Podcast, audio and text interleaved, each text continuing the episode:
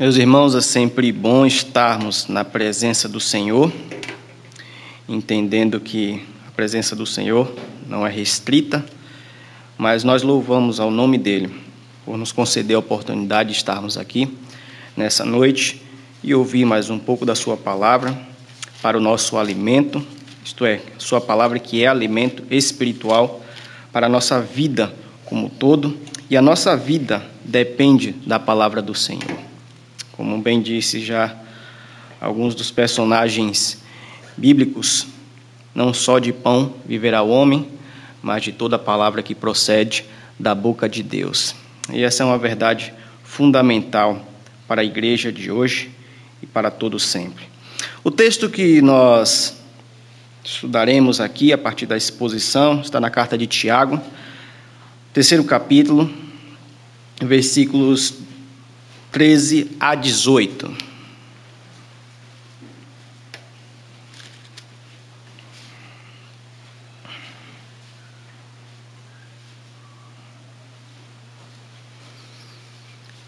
Tiago, capítulo 3, versículo 13 ao versículo 18. A palavra do nosso Deus diz assim: Quem entre vós é sábio e inteligente, Mostre mansidão de sabedoria, mediante com digno proceder as suas obras. Se pelo contrário tendes em vosso coração inveja amargurada e sentimento faccioso, nem vos glorieis disso, nem mintais contra a verdade. Esta não é a sabedoria que desce lá do alto, antes é terrena, animal e demoníaca. Pois onde há inveja e sentimento faccioso, aí há confusão e toda espécie de coisas ruins. A sabedoria, porém, lá do alto é, primeiramente, pura, depois, pacífica, indulgente, tratável, plena de misericórdia e de bons frutos, imparcial, sem fingimento. Ora, é em paz que se semeia o fruto da justiça para os que promovem a paz. Amém.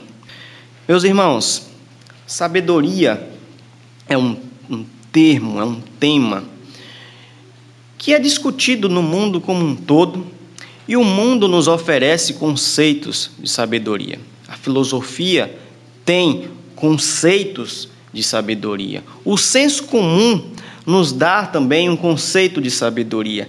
Cada um de nós aqui temos, de certa, certa forma, um entendimento do que é sabedoria. Mas há um grande divisor de águas quando nós tratamos de definir um termo, um termo que, por sinal, é muito importante para as Escrituras, no caso também para o povo de Deus, pois as Escrituras se preocupam também em nos transmitir a sabedoria e não mais uma sabedoria. Visto que a sabedoria, de certa forma, ela vai se dividir naturalmente em duas: a sabedoria dos homens e a sabedoria de Deus. E é diante disso, meus irmãos, que eu quero tratar, com base nesse texto de Tiago, sobre esses dois tipos de sabedoria, mas com a finalidade específica de que aprendamos a ser sábios, segundo a sabedoria que vem do alto, segundo a sabedoria que vem do Senhor. Na nossa igreja, como muitos aqui são da Trindade, nós temos feito a exposição da carta de Tiago. E alguns elementos já foram no caso, levantados aqui, que diz respeito ao contexto desta carta. E eu faço questão de lembrar algumas informações próprias do contexto da carta de Tiago. Primeiro, o destinatário desta carta eram, na sua grande maioria, judeus. Portanto, explica-se o fato de Tiago usar muitas terminologias ou tratar naturalmente da lei dentro da sua carta pois os seus destinatários imediatamente já entenderiam aquilo que Tiago queria afirmar. Uma segunda informação é que estes irmãos aqui, que não diz respeito a uma igreja específica, mas um conjunto de igrejas espalhadas pela chamada dispersão, judeus fora do seu território de Jerusalém, eles estavam passando por algumas dificuldades, e a principal delas que ressalta aqui no texto lido ou melhor, nos capítulos seguintes, do texto que nós lemos é a dificuldade da relação dos trabalhadores com os patrões, visto que muitos desses empregadores, patrões, estavam deixando de honrar com o compromisso do salário daqueles irmãos. E isso certamente para um pai de família, por exemplo, nos dias de hoje, é uma grande preocupação. Imagine os nossos dias, quantas pessoas têm perdido o seu emprego, mesmo que tenham uma promessa que depois serão ah, recontratados, mas quantas pessoas estão pensativas como agora será a minha vida? Agora observe a vida destes irmãos que estavam trabalhando e não estavam recebendo o seu devido salário. Como sustentar a sua família? E diante disso, Tiago escreve esta carta no capítulo 1, tratando especificamente sobre as provações, o que ele entende da atitude daqueles homens. Provações. E aqueles irmãos deveriam observar toda essa situação com os olhos da fé, com os olhos daquele que pertencem a Jesus Cristo e que sabem que o seu, o seu sustento, a sua vida não depende dos outros, mas depende de Deus. E o capítulo 1, Tiago, portanto, trata dessa extensamente desse tema provações. No capítulo 2 e 3, que é o qual nós chegamos aqui, e tratando-se de uma carta geral, Tiago também trata de alguns problemas que provavelmente ele tomou conhecimento que estava ocorrendo no meio dos irmãos. Primeiro, a partir do capítulo 2, nós identificamos um primeiro problema. Tá, parece que as igrejas daquela época estavam tratando pessoas com certa diferença. Os ricos estavam sendo recebidos com toda a honra, os pobres estavam sendo humilhados dentro da comunidade cristã. Tiago trata desse problema. Tiago também trata do problema de que eles, os irmãos ali tinham uma fé que era uma fé meramente intelectual. E a conclusão de Tiago é, no final, no, no final do capítulo 2, é que a fé sem obras, ela é uma fé morta. Então, meus irmãos, que que Tiago estava falando para a igreja, atente-se, pois a evidência da sua fé virá através das obras que vocês praticam. No capítulo 3, há-se dois problemas, ou melhor, talvez um problema, mas que Tiago faz uma série de divisões para tratá-lo. Primeiro, do mau uso da língua. O capítulo 3 vai tratar extensamente dos perigos, do poder que há na língua, e eu digo poder de destruição que há na língua. E Tiago alerta aqueles irmãos para que façam bom uso da língua não condenando o seu irmão, visto que, uma forte teologia aqui em Tiago, você, ou melhor, o seu próximo, o seu irmão, foi criado à imagem de Deus. Logo, se você fala mal do seu irmão, você fala também contra Deus. Era necessário tratar-se desse problema. E chegamos então ao nosso texto, onde Tiago aqui vai falar sobre sabedoria. E diante do tema, relembrando os irmãos, devemos ser sábios pela sabedoria que vem do alto. Tiago diz o seguinte: que você deve mostrar que é sábio através do testemunho de suas obras. Observe o que Tiago vai falar no, primeiro, no versículo de número 13. Quem entre vós é sábio, inteligente? Na sua carta, ele já havia tratado sobre sabedoria, mas não entrou em detalhes. No, em, no capítulo 1, versículo 5, ele ensina como obter sabedoria em meio às provações. Porém, ele apenas aponta onde nós deveríamos buscar sabedoria. Quem era a nossa fonte? A nossa fonte é Deus. Já no capítulo 3, irmãos, ele pressupõe que existia ali no meio daqueles irmãos pessoas sábias, ou que pelo menos se viam orgulhosamente como tais, ou seja, como sábias. Então Tiago propõe este questionamento que nós vimos aí no versículo de número 13: Quem entre vós é sábio e inteligente? Quem no nosso meio é sábio e inteligente. Tiago é, é, de certa forma, redundante e super intelectualiza a fé. Observe os termos: sábio, inteligente. Mas sabedoria ou sábio, o uso que Tiago faz aqui desta palavra, tem um fundo na sua origem da palavra hebraica. Pois o termo para sabedoria ou para sábio no texto hebraico, na língua hebraica, ela tem uma conotação dúplice, e essa conotação se entrelaça. Se entrelaça em dois sentidos, de que a sabedoria ela é teórica e ao mesmo tempo ela é prática. No Antigo Testamento, sabedoria leva ao temor a Deus. É o que nós conhecemos muito bem através do texto de Provérbios, mas não apenas ao conhecimento, às ideias, ao intelecto. Promove temor a Deus. Pois se você tiver curiosidade de observar, no próprio livro de Provérbios, ele vai dizer em que consiste a sabedoria. E ele diz assim, no capítulo 8, versículo de número 13: A sabedoria consiste em aborrecer o mal, a soberba, a arrogância, o mau caminho, a boca perversa. E aí diz a sabedoria no recurso retórico: eu as aborreço. A sabedoria consiste não apenas no conhecimento, mas mais ainda numa ação. Tiago faz a pergunta: quem entre vós é sábio?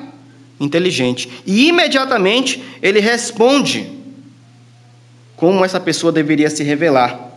Se houver, que mostre essa sabedoria e inteligência através das suas obras.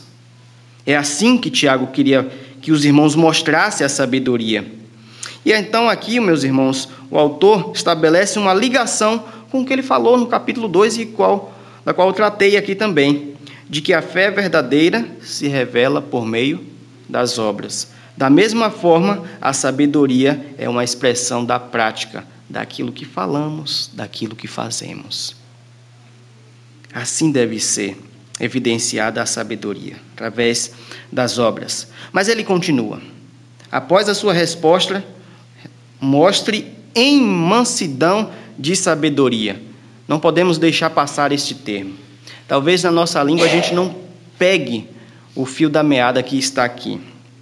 A sabedoria que, que Tiago aqui se refere é qualificada pela mansidão que vem da sabedoria. Observe o texto mostrem mansidão de sabedoria.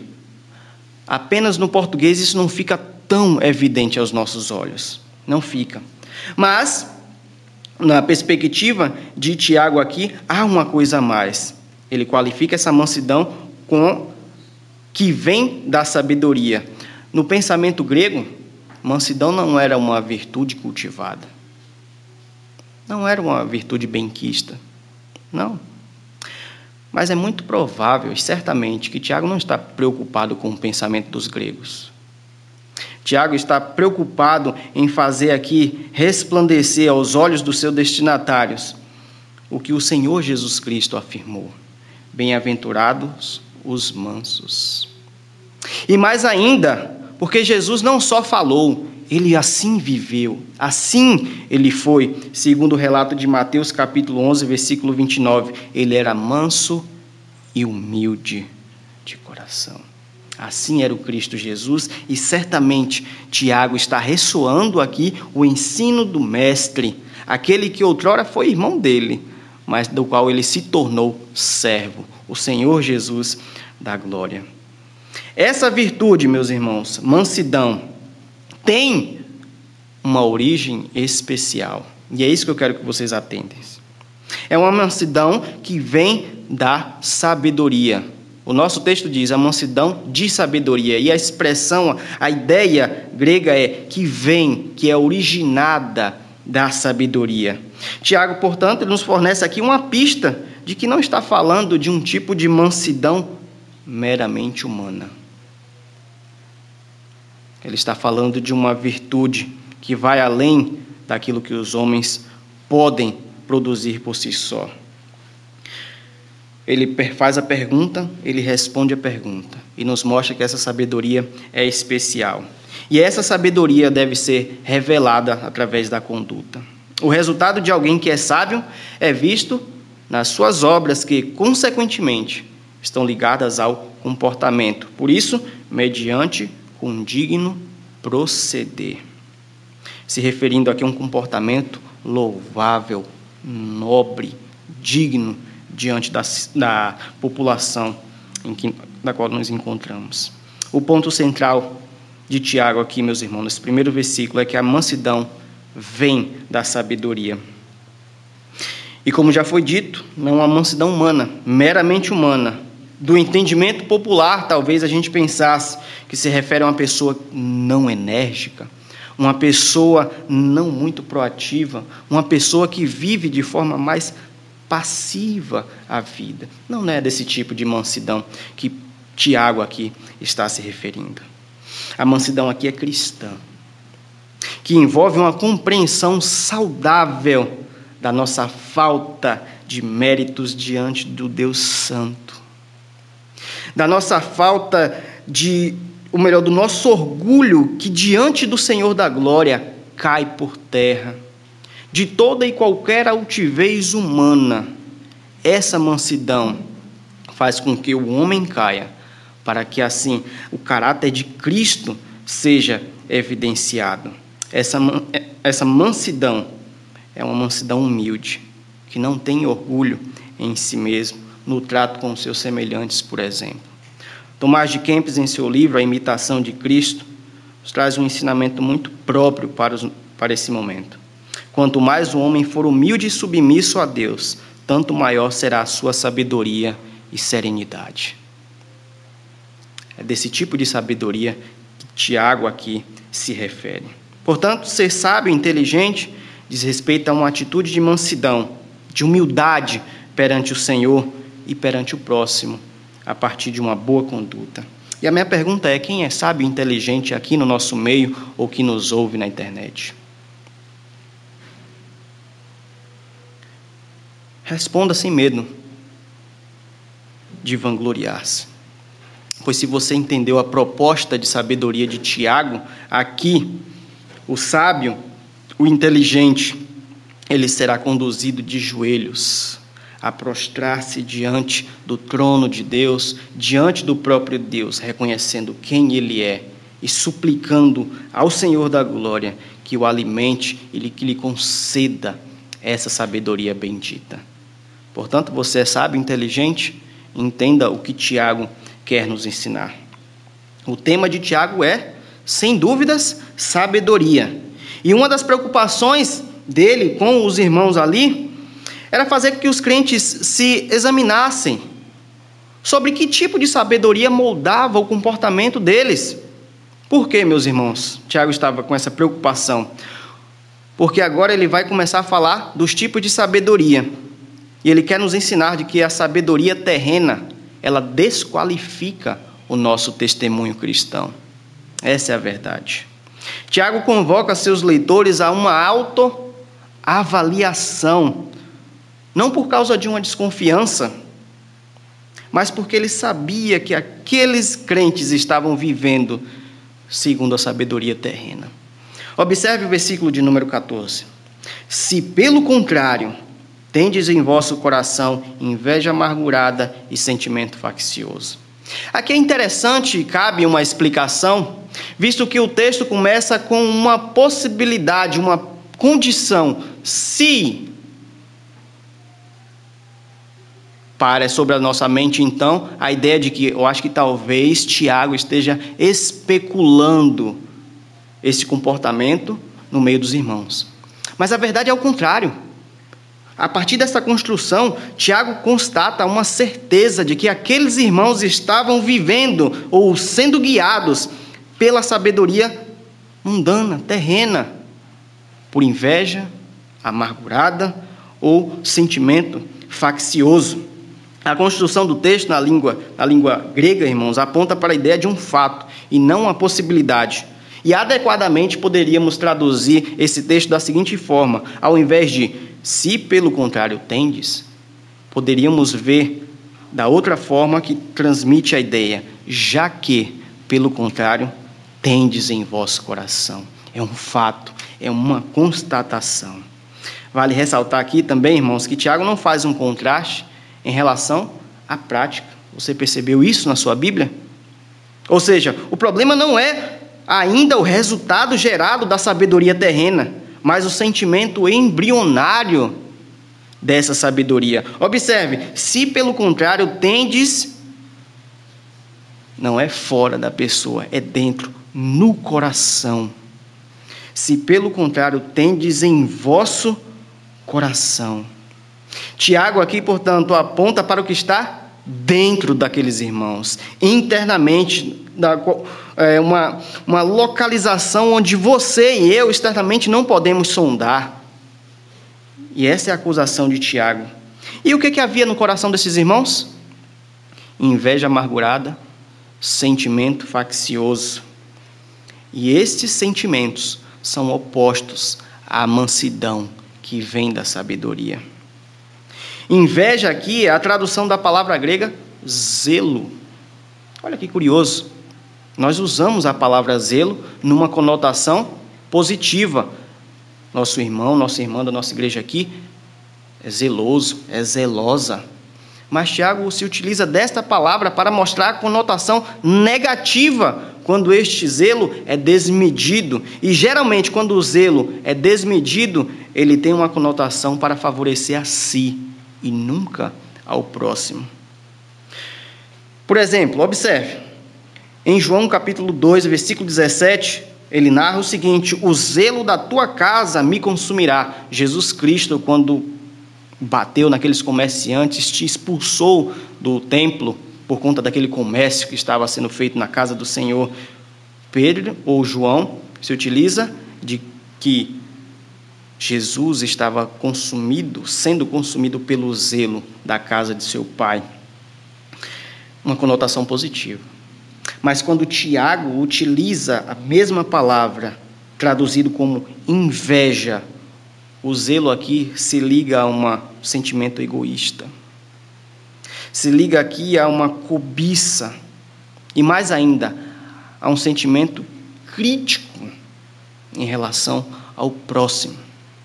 Era esse tipo de sabedoria. É como se vêssemos o zelo ao avesso. Por exemplo, quando nós, não sei se vocês já tiveram experiência, pegue uma concha de crochê, de bordado, qualquer coisa desse tipo, você olha o resultado em cima é muito lindo, muito bonito, mas quando você olha atrás, as linhas ali acabam revelando toda a mistura e o entrelaçamento das linhas para gerar o resultado belo que é o bordado. Da mesma forma, o zelo, quando ele é utilizado na perspectiva errada, para nos favorecer, para favorecer a mim individualmente. Além do sentimento de inveja, havia também um sentimento faccioso. E a ideia desse sentimento, meus irmãos, diz respeito a partidarismo mesmo, a divisões, partidos políticos gananciosos dentro da igreja Logicamente que não estamos falando aqui de uma política externa, estamos falando de uma política dentro da própria igreja por N razões. Dias. Há uma política dentro de sociedade interna, há uma política dentro do grupo de cânticos, há uma política dentro daquele outro grupo e assim por diante. Muitas vezes é isso que acontece. Política dentro da própria igreja. Partidarismo. E isso é um sentimento que Tiago está querendo combater. Para reforçar então a ideia de constatação, Tiago continua o texto agora se utilizando de um, uma ordem. Parem de se gloriar. É o que ele diz aí na continuação do versículo. Nem vos glorieis disso, nem mintais contra a verdade. Ele se usa de dois imperativos para falar: parem Cessem com esses sentimentos, cessem com essas atitudes agora. Parem. Porque, meus irmãos, eles não deveriam ver aquilo com bons olhos. São sentimentos terrenos. Parem de mentir contra a verdade. Qual verdade Tiago está se referindo aqui? A verdade de que a sabedoria verdadeira, ela gera mansidão, e não o contrário, inveja e sentimento faccioso. A sabedoria que vem do céu não gera esses sentimentos ruins. De maneira nenhuma, meus irmãos, essa é a sabedoria que vem do alto. Mas o que Tiago quer dizer com sabedoria do alto, afinal de contas? Observe comigo Tiago, capítulo 1, versículo de número 17. Toda boa dádiva e todo dom perfeito são lá do alto, descendo do Pai das luzes, em quem não pode existir variação ou sombra de mudança. Ou seja, Tiago deixa explícito que essa sabedoria não é a que vem do alto, não é a que vem de Deus. Não é essa sabedoria que vem de Deus. Essa, portanto, é que sabedoria? Em primeiro lugar, a sabedoria terrena.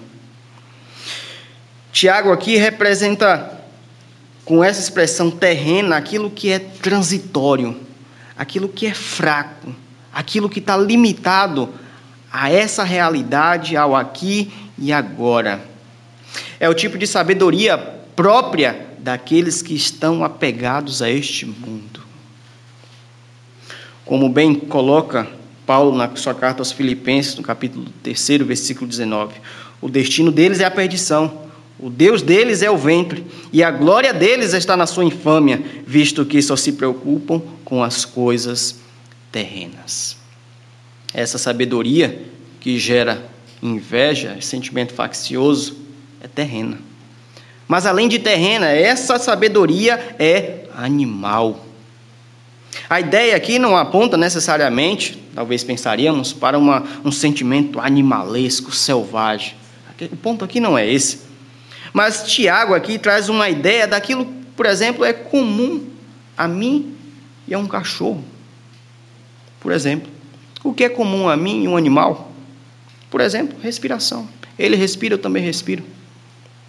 Poderíamos traduzir também a palavra animal por natural. Continua sendo coisas terrenas deste mundo. Por fim, essa sabedoria, além de ser terrena, além de ser animal, ela é demoníaca. E aqui, meus irmãos, eu acho que é o contraste mais forte em relação à verdadeira sabedoria, aquela que vem de Deus. A origem da inveja amargurada e do sentimento faccioso vem senão do príncipe deste mundo, de Satanás. Por isso que Tiago coloca nesses termos, é demoníaca esta sabedoria. Mas ele continua tratando ainda a respeito dessa sabedoria terrena e nos ensina o seguinte: qual é o fruto dessa sabedoria? Que é terrena, que é animal, que é demoníaca?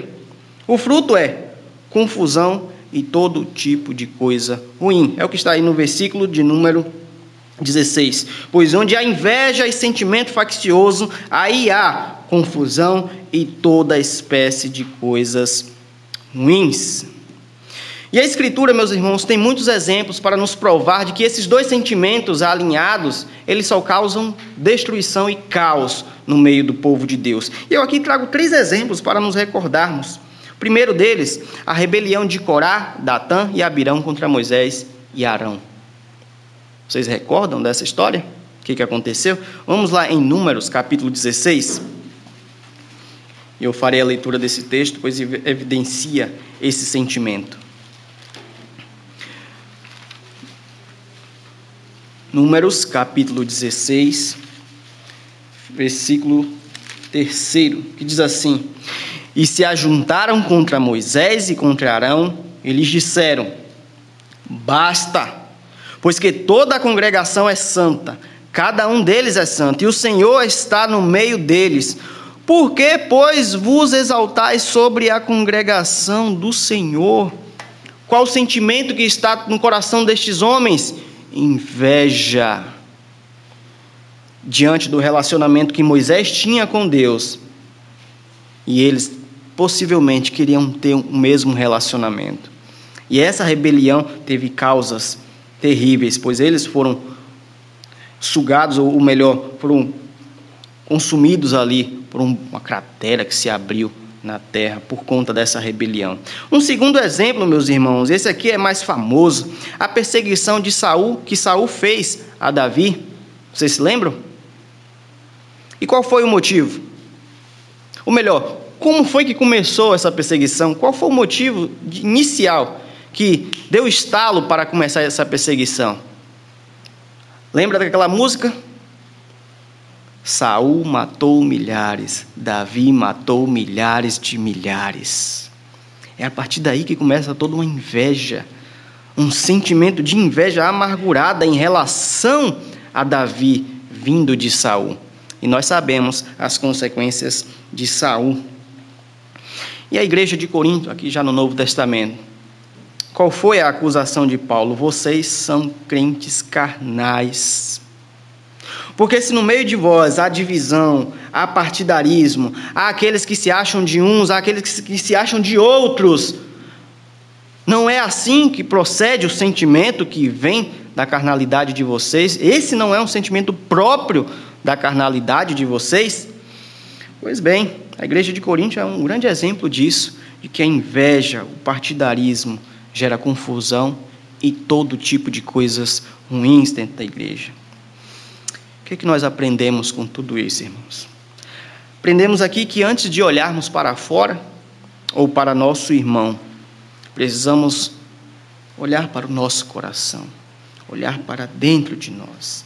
Ele é a indústria produtora destes sentimentos. Sendo assim, investigue o seu coração, examine o seu coração, disseque o seu coração, tal como os estudiosos fazem com os corpos, separa cada elemento, vá no mais profundo possível do seu coração, sonde-o e tome a mesma atitude de Davi quando orou no Salmo 139, nos dois últimos versículos. Sonda-me, ó Deus, e conhece o meu coração. Prova-me e conhece os meus pensamentos. Vê se há em mim algum, coração, algum caminho mau e guia-me pelo caminho eterno. É necessário o exame de nós mesmos, o exame de si.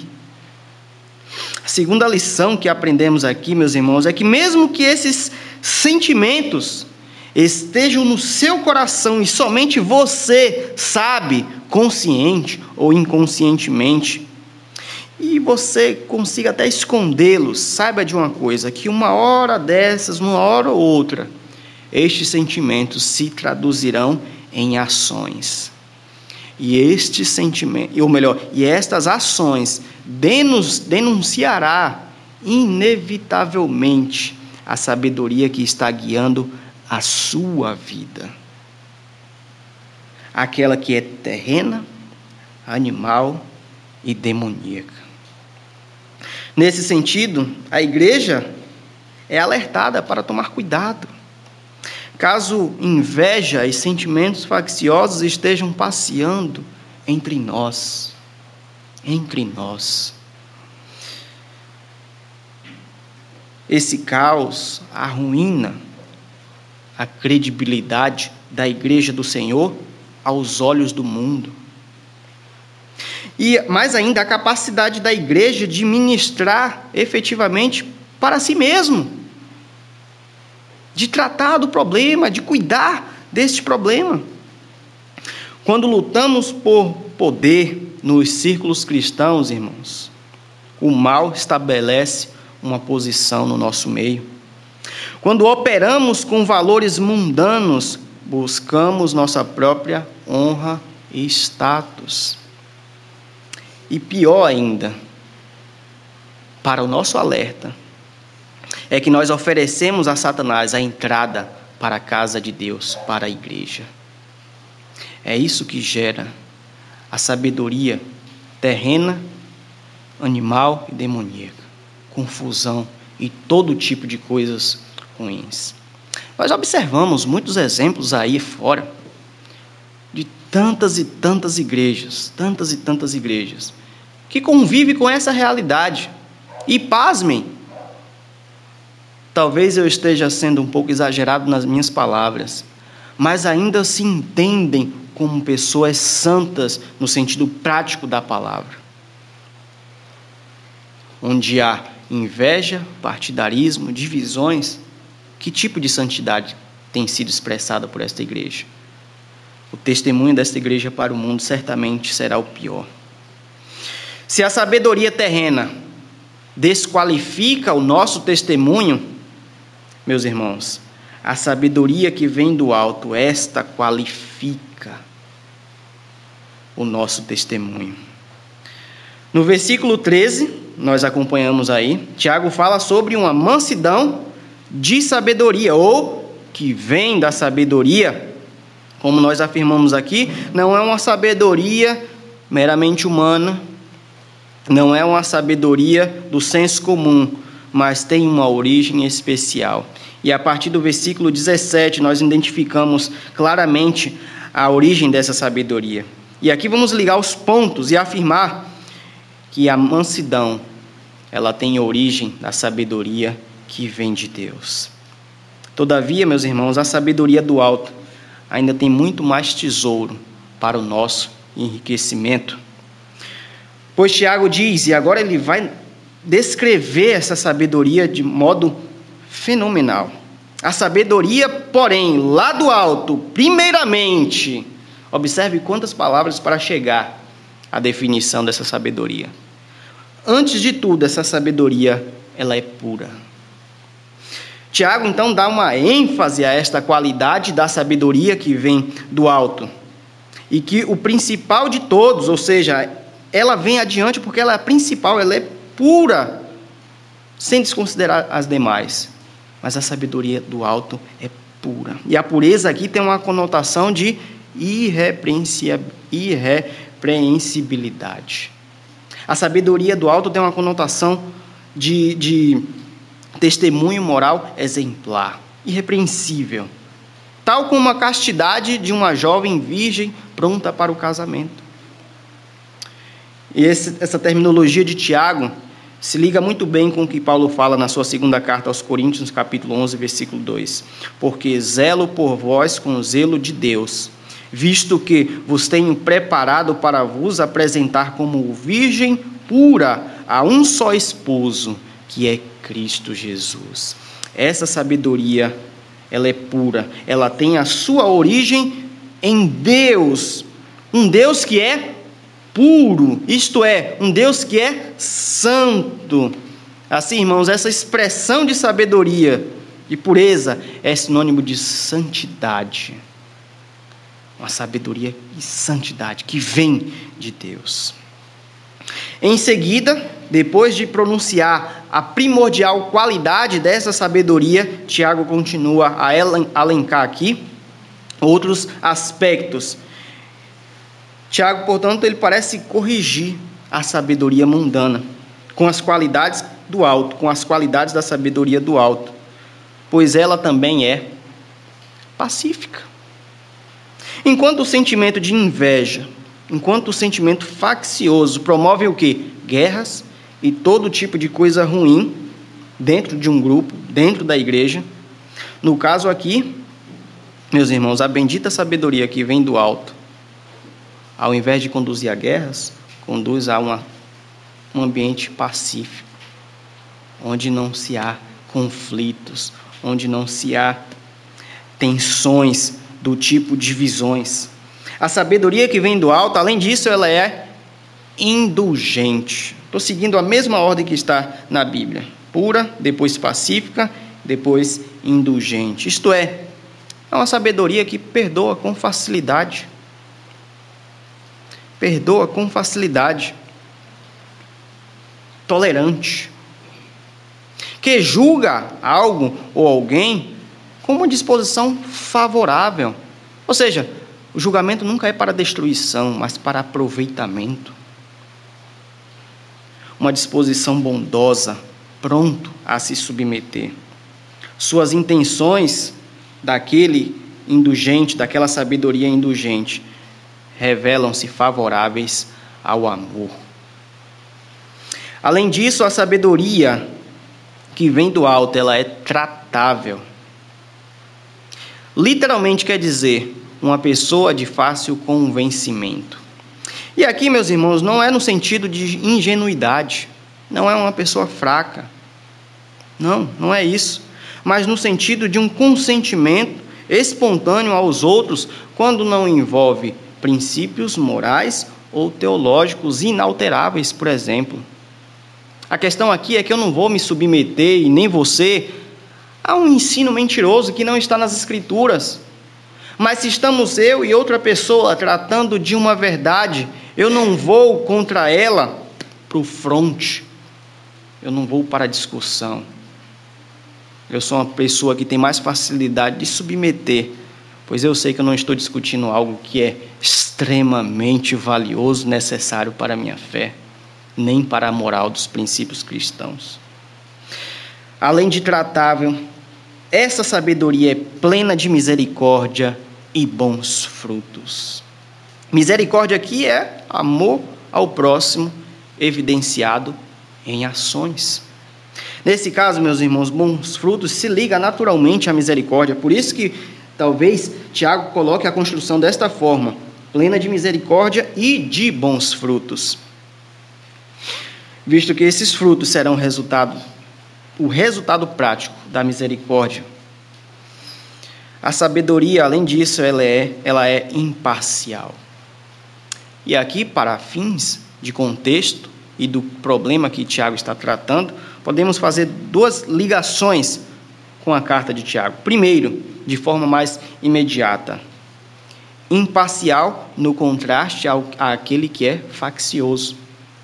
Ou seja, o que é uma pessoa facciosa? É que toma partido de um lado ou de outro, mesmo que esteja passando por cima da justiça. Isso diz respeito a uma facção, a você tomar um lado, mas a sabedoria que vem do alto, ela é imparcial.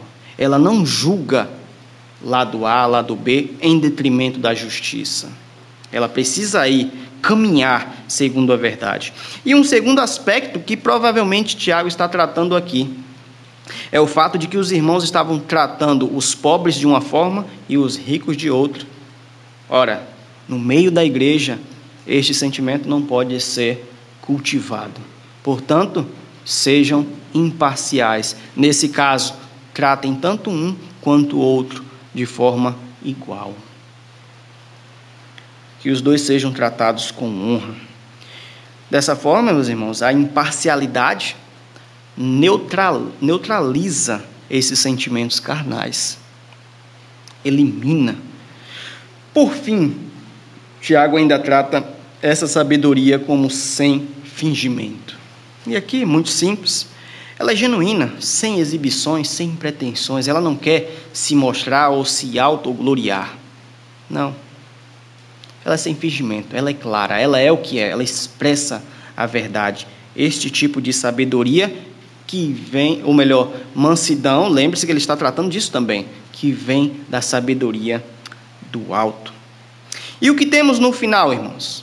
De todos esses aspectos que Tiago aqui descreve e ressalta sobre a sabedoria que vem do alto.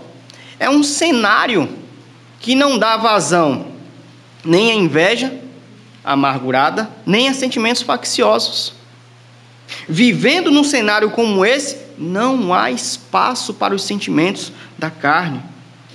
Por quê? Porque o resultado, meus irmãos, é o pleno desfrutar das bênçãos que vêm do Espírito Santo. E todas essas bênçãos aqui é, são próprias do Espírito Santo de Deus. É possível até fazer uma comparação ou uma equiparação com o que Paulo descreve lá aos Gálatas sobre o fruto do Espírito, embora não, seja, não sejam idênticos. Tiago, então, continuando o texto, fecha a sua argumentação mostrando o resultado da sabedoria, que agora eu já estou atualizando o termo, que vem do Espírito.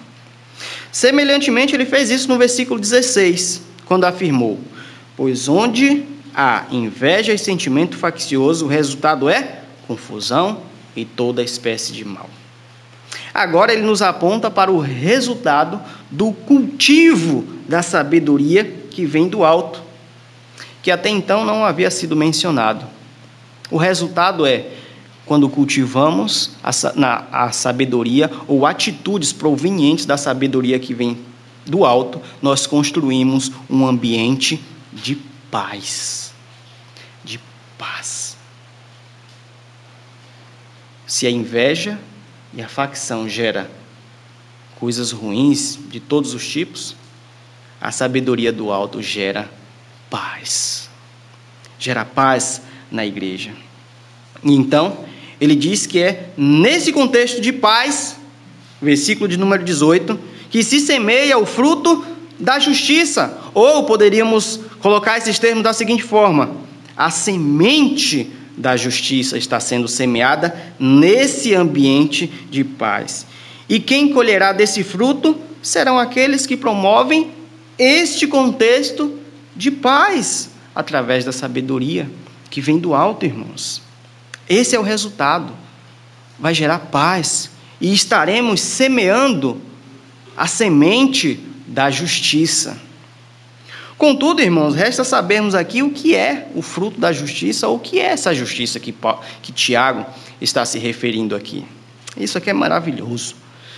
Seu conceito de justiça está expresso na sua carta, especialmente no capítulo 1, versículo de número 20, quando ele diz: Porque a ira do homem não produz a justiça de Deus. Em outras palavras, o que ele quer dizer é o seguinte: que a justiça, na sua teologia, diz respeito a uma conduta agradável, um comportamento agradável. Se apenas no contexto de paz, ou poderíamos dizer, um contexto de pacificação esse fruto brotará, que é a justiça, então podemos aplicar aqui a belíssima bem-aventurança de Mateus capítulo 5, versículo 9. Bem-aventurados os pacificadores, porque serão chamados filhos de Deus. Eis o fruto da justiça, sermos chamados filhos de Deus. É isso que nós estamos plantando e é isso que nós colheremos no ambiente de paz. É o testemunho da igreja que é de fato igreja de Deus. Pois bem-aventurados os pacificadores, pois serão chamados filho de Deus. É esse o reflexo que nós deve, devemos, por obrigação, refletir para o mundo. É assim que o mundo precisa ver a igreja de Deus, num ambiente de paz, plantando o bendito fruto da justiça. E nós colheremos essa justiça naquele grande dia, pois seremos chamados vindes benditos do meu Pai. Isto é, vocês também são filhos de Deus, vocês são meus irmãos e vão herdar as maravilhas que eu e meu Pai temos. Louvado seja o nome do Senhor por sermos chamados filhos de Deus. Essa é a justiça que a igreja colherá. Tiago nos chama a responsabilidade, então, meus irmãos, de vivermos sabiamente por meio da sabedoria de Deus. Essa é a verdade. Mas nós nunca podemos esquecer de que nada vem de nós mesmos. Tudo, absolutamente tudo vem de Cristo Jesus, o bendito e amado Filho de Deus. Por quê? Porque Ele é a nossa sabedoria, justiça, santificação e redenção, segundo o próprio Paulo escreve em 1 Coríntios capítulo 1, versículo 30. Cristo é a nossa sabedoria. Para que o fruto da justiça nasça, então, meus irmãos, é necessário permanecermos nele, em Cristo Jesus, para que o fruto dele, o fruto do Espírito, nasça através de nós, que somos pequenos galhos enxertados na grandiosa videira que é Cristo Jesus permaneçamos nele todos os dias. Como? Por meio da confiança plena de que o Senhor Jesus garantiu tudo por nós, inclusive a possibilidade, que é mais uma garantia de que podemos viver pela sabedoria do alto e não pela sabedoria do mundo. E é com base nesta confiança que nós agiremos. É com base nessa confiança que nós caminharemos. Meus irmãos, esta é a verdade para a igreja do Senhor.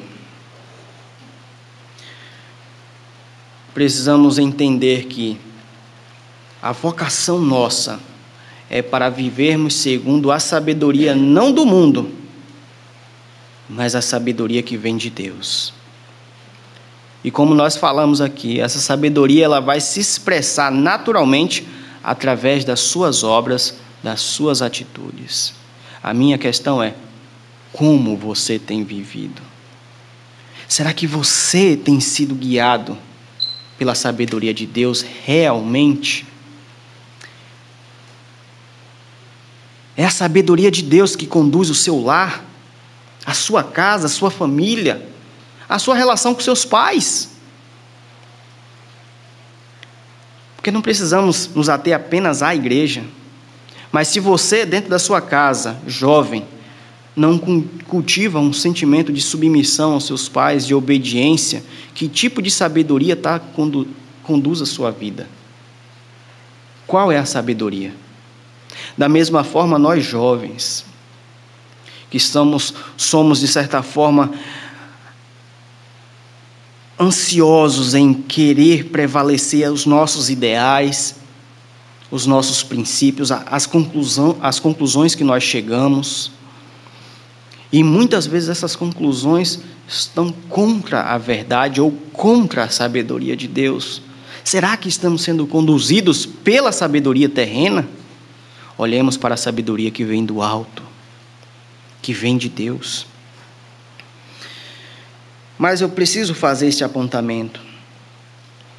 Pois se você nesta noite está fora de Cristo, não tem outra conclusão a se chegar senão afirmar o seguinte: a sabedoria que conduz a sua vida não é a sabedoria que vem do alto, mas é a sabedoria terrena, animal e demoníaca.